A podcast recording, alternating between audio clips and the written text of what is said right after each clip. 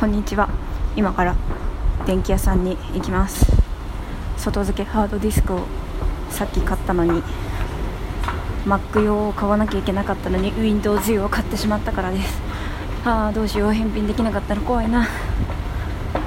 という怖い話でした。あと来週英語でプレゼンしなきゃいけないのも怖い。怖いよ。でも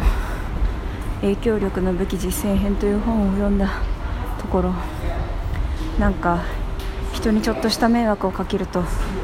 で迷惑をかけると逆に好感度が上がるっていう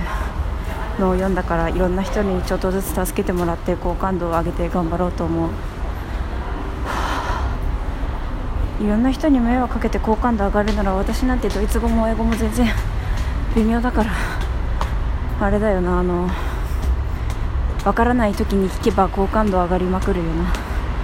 あちなみにその好感度が上がる理由は人は誰かに何をした何かをしてあげた時にその行動を顧みて自分の意思を何て言うか予想するっていうかそれをなんか一貫性が行動と意思に一貫性が欲しい性質があるみたいで。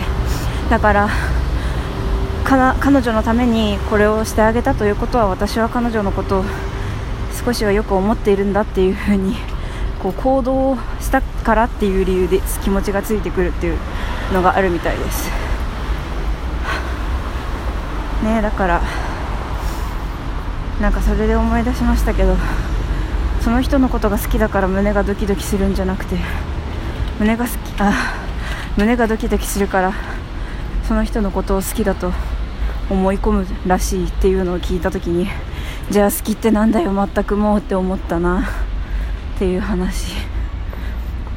だから相手に好意を持ってほしかったらちょっとずつお願いしたりちょっとずつ迷惑かけたりしてるのがいいんじゃいいらしいですよ。影響力の武器おすすめですよ。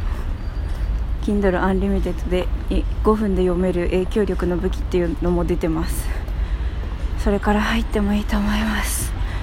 人生をねいろんな場面で使えるいい本です。それではまた。